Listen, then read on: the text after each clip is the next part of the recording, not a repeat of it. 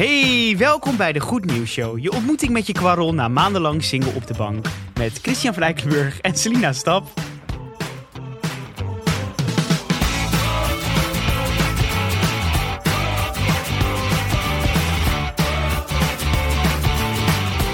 Had ik maar een kwarrel. Ja, weet mensen wat de kwarrel is? Ik denk als je Datevermaak hebt geluisterd als andere podcast van Dag en Nacht, dan wel. Het is een kwaliteitsscharrel. Ja, is iemand die meer is dan alleen maar een scharrel. Ja. Het is wel dat je denkt, dit kan naar een prela. Dit kan naar een prela gaan. Ja, dat is dan weer de volgende stap. Dat is de volgende stap. Dan ben je, dan ben je in de buurt van een rela of een relatie. Dus kwarrel. Kwarrel, leuk. Maar jij hebt goed nieuws voor ons meegenomen. Ja, ik heb goed nieuws. En eh, dit is van dat nieuws dat je het leest en je denkt, waarom is dit goed nieuws? Maar dan lees je het artikel en denk je, wat een goed nieuws. En dat is namelijk dat de witste verf aller tijden is uitgevonden. Oké. Dan denk je, boeien, Ja, wat boeit mij de witste verf? Maar wat kan je nou met die witte verf? Ehm, die witte verf die reflecteert 98% van het zonlicht terug. En hij neemt geen UV-straling op, waardoor het niet warm wordt.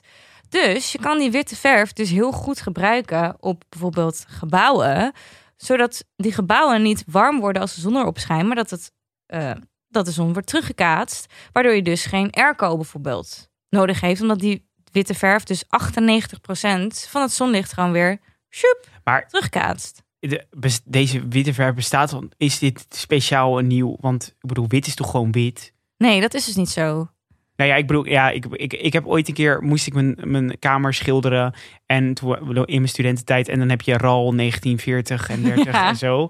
En toen had ik dus, dacht ik gewoon, ja, ik wil wit, wit, wit, wit. Ja. Dus toen had ik dat geschilderd en dacht ik, oh, dit is wel heel erg steriel. Ja. Eh, want je moet dus eigenlijk niet wit nemen. Tenminste, in Nederland is het niet echt gebruikelijk om wit, wit, wit te nemen. Maar uh, RAL 1910, 1990 ik weet het niet. Oké, ja, sorry. Ja, ik zit enorm in het bouwdepot. Dus, ehm, maar je moet dus niet wit, wit, wit nemen, maar iets wat daarop lijkt. Een beetje tegen het crème aan, maar dat niet crème.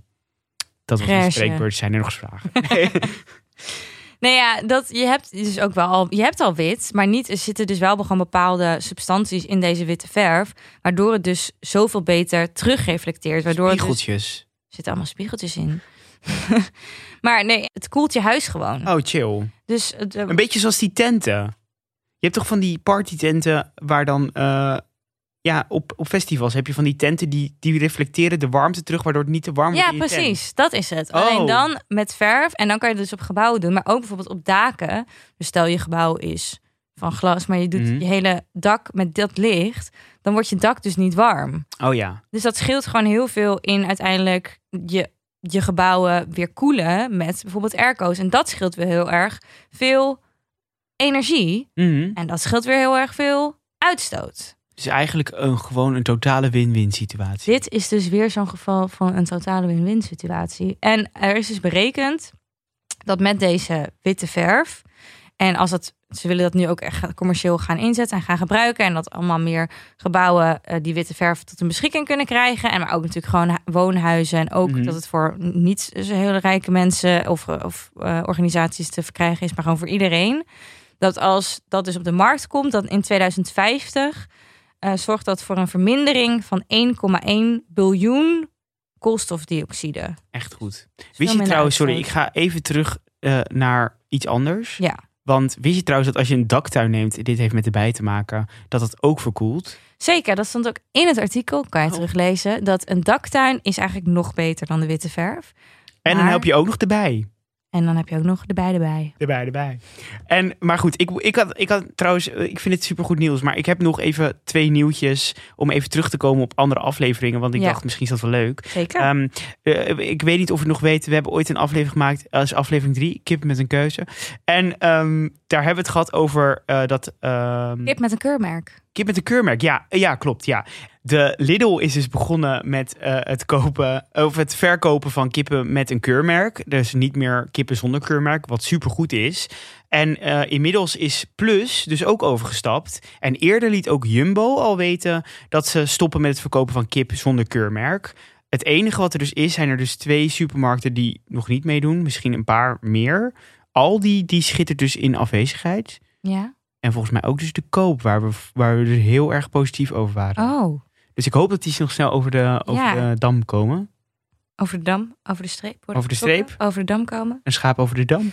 Meer? In ieder geval met een keurmerk. Ieder, ieder met een keurmerk. Want tot nu toe hebben alle supermarkten bij elkaar hebben dus 74% marktaandeel. Dus, we Oh, moeten, dus we hebben nog eh, wat, wat eh, marktaandeel, 26% te gaan. En ehm, ook nog even snel nieuws, want dat vond ik heel leuk. Eh, de Pokémon Mafia, dat is Ja. aflevering 12. Ehm, want inmiddels, eh, ik vertelde toen heel... Nou ja, het was eigenlijk dus niet zo grappig, maar die man was dus opgesloten in zijn kast omdat hij Pokémon wilde ruilen. Ja, het was wel een beetje grappig. Het was wel sorry. een beetje lachen. Uit Kampen kwam die meneer. En inmiddels eh, is er dus bij opsporing verzocht, is daar al even over gepraat. Vond ik dus uniek. Maar wat er dus is, is dat die Pokémon-kaarten die zijn waarschijnlijk in de Franse hoofdstad Parijs zijn die eh, eh, gezien. Oh. Ehm, en, ehm, die, dus ze, circuleren op de Franse markt. Dus ik zou willen vragen, houdt u alle uw ogen open. Ook de eh, Franse mensen die luisteren. Want er kan dus zomaar een Pokémon kaart op je pad komen. een en die komt uit Kampen. Ja. Een gestolen Pokémon kaart. Uit Kampen. Vond je dit nou een leuke podcast? Volg ons dan op de Vriend van de Show pagina en doneer wat geld voor ons. Dat zouden we heel fijn vinden. Kunnen we de podcast blijven maken? Je kan ons volgen op Instagram, de Goed Nieuws Show. En je kan ons een mailtje sturen naar degoednieuwsshow.gmail.com. En dit was de week. Dit was de week. Fijn weekend! Fijn weekend. Tot maandag.